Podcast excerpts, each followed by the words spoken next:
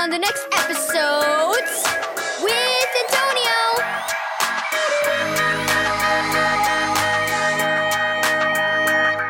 Thank you, Joyce Meyer Ministries, for this daily devotional.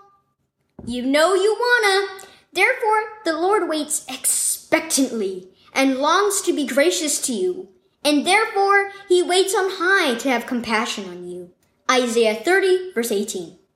Let's jump right in today. Say this out loud. Something good is going to happen to me today. Yep. Put a big cheesy smile on your face and say it again, and as loud as you can. Something good is going to happen to me today. But you have a doctor's appointment this afternoon, or a big test today, or a tryout for the soccer team you really want to play on. Maybe you haven't even gotten out of bed yet, and you're already worried. So you wonder why you should even start things off with a saying like that. Well, let's think about that for a minute. When you said those words really loudly, how did it make you feel? Did you laugh a little? Did you feel something positive on the inside? If you didn't, try saying it again. But perhaps with a little more feeling, and maybe even with a fun accent.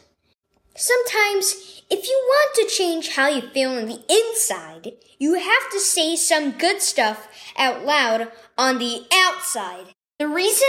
When you focus on God's words and make them your own, they will likely set you up for something good. Chew on that idea for a while. Kid prayer. God, help me be as excited about today as you are and let me look for your goodness at every turn. Parent prayer. God, help me to slow down long enough so that I can allow your patience and strength to restore me.